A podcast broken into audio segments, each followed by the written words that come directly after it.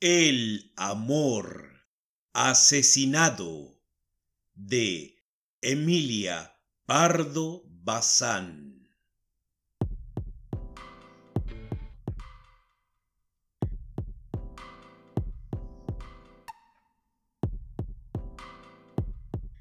Nunca podrá decirse que la infeliz Eva omitió ningún medio lícito de zafarse de aquel tunantuelo de amor que la perseguía sin dejarle punto de reposo. Empezó poniendo tierra en medio, viajando para romper el hechizo que sujeta al alma a los lugares donde por primera vez se nos aparece el amor. Precaución inútil, tiempo perdido, pues el pícaro rapaz se subió a la saga del coche, se agazapó bajo los asientos del tren. Más adelante, se deslizó en el saquillo de mano y por último en los bolsillos de la viajera. En cada punto donde Eva se detenía, sacaba el amor su cabecita maliciosa y le decía con sonrisa picaresca y confidencial, no me separo de ti, vamos juntos.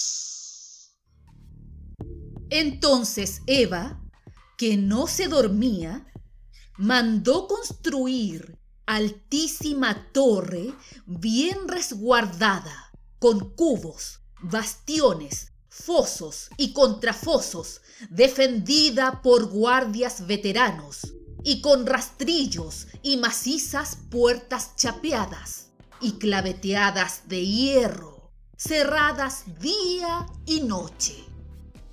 Pero al abrir la ventana, un anochecer que se asomó agobiada de tedio a mirar el campo y a gozar la apacible y melancólica luz de la luna saliente, el rapaz se coló en la estancia y si bien le expulsó de ella y colocó rejas dobles con agudos pinchos y se encarceló voluntariamente, solo consiguió Eva que el amor entrase por las hendiduras de la pared, por los canalones del tejado o por el agujero de la llave. Furiosa, hizo tomar las grietas y calafatear los intersticios, creyéndose a salvo de atrevimientos y demasías, mas no contaba con lo ducho que es en tretas y picardigüelas el amor el muy maldito se disolvió en los átomos del aire y envuelto en ellos se le metió en boca y pulmones. De modo que Eva se pasó el día respirándole, exaltada, loca, con una fiebre muy semejante a la que causa la atmósfera sobresaturada de oxígeno.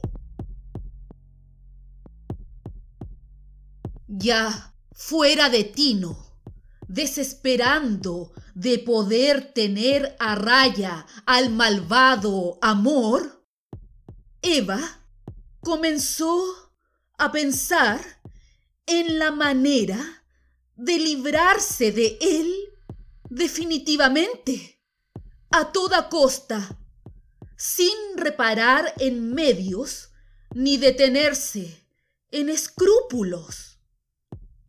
Entre el amor y Eva, la lucha era a muerte y no importaba el cómo se vencía, sino solo obtener la victoria. Eva se conocía bien, no porque fuese muy reflexiva, sino porque poseía instinto sagaz y certero, y conociéndose sabía que era capaz de engatusar con maulas y salamerías al mismo diablo. Ah, que no al amor, de suyo inflamable y fácil de seducir. Propúsose, pues, chasquear al amor y desembarazarse de él sobre seguro y traicioneramente asesinándole.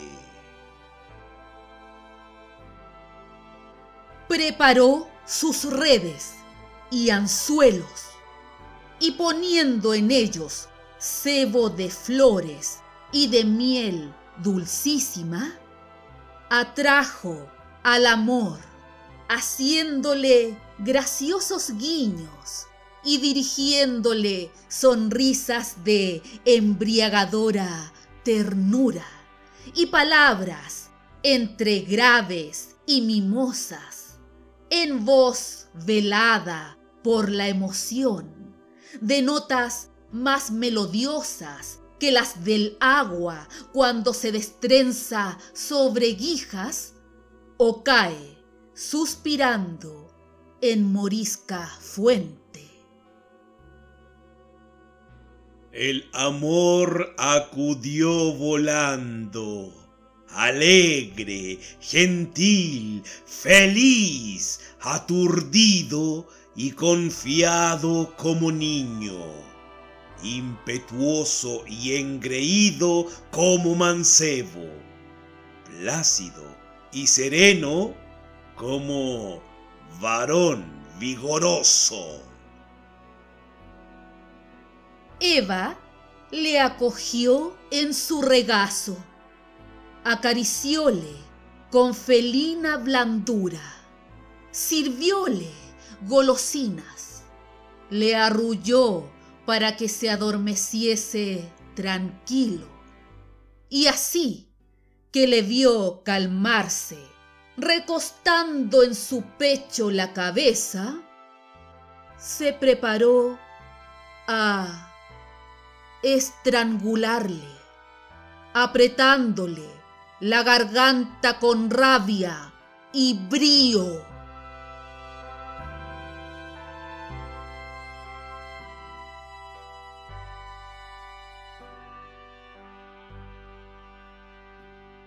Un sentimiento de pena y lástima la contuvo. Sin embargo, breves instantes. Estaba tan lindo, tan divinamente hermoso el condenado amor aquel. Sobre sus mejillas de nácar, palidecidas por la felicidad, caía una lluvia de rizos de oro, finos como las mismas hebras de la luz, y de su boca purpúrea, risueña aún, de entre la doble sarta de piñones mondados de sus dientes, salía un soplo aromático, igual y puro. Sus azules pupilas, entreabiertas, húmedas, conservaban la languidez dichosa de los últimos instantes, y plegadas sobre su cuerpo de helénicas proporciones, sus alas color de rosa parecían pétalos arrancados. Eva notó ganas de llorar. No había remedio. Tenía que asesinarle si quería vivir digna, respetada, libre. No cerrando los ojos por no ver al muchacho, apretó las manos enérgicamente. Largo, largo tiempo, horrorizada del estertor que oía, del quejido sordo y lúgubre, exhalado por el amor agonizante. Al fin, Eva soltó a la víctima y la contempló. El amor ni respiraba ni se rebullía. Estaba muerto, tan muerto como mi abuela.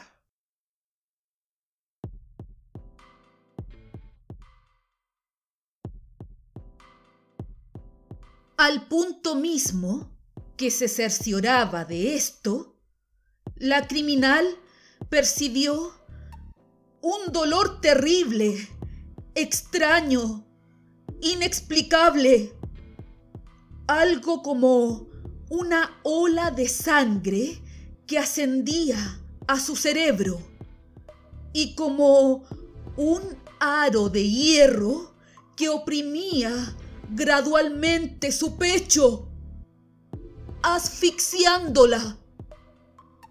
Comprendió lo que sucedía.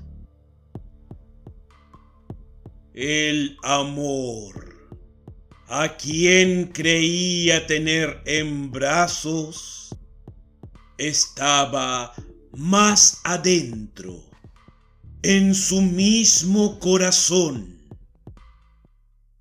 Eva, al asesinarle, se había suicidado.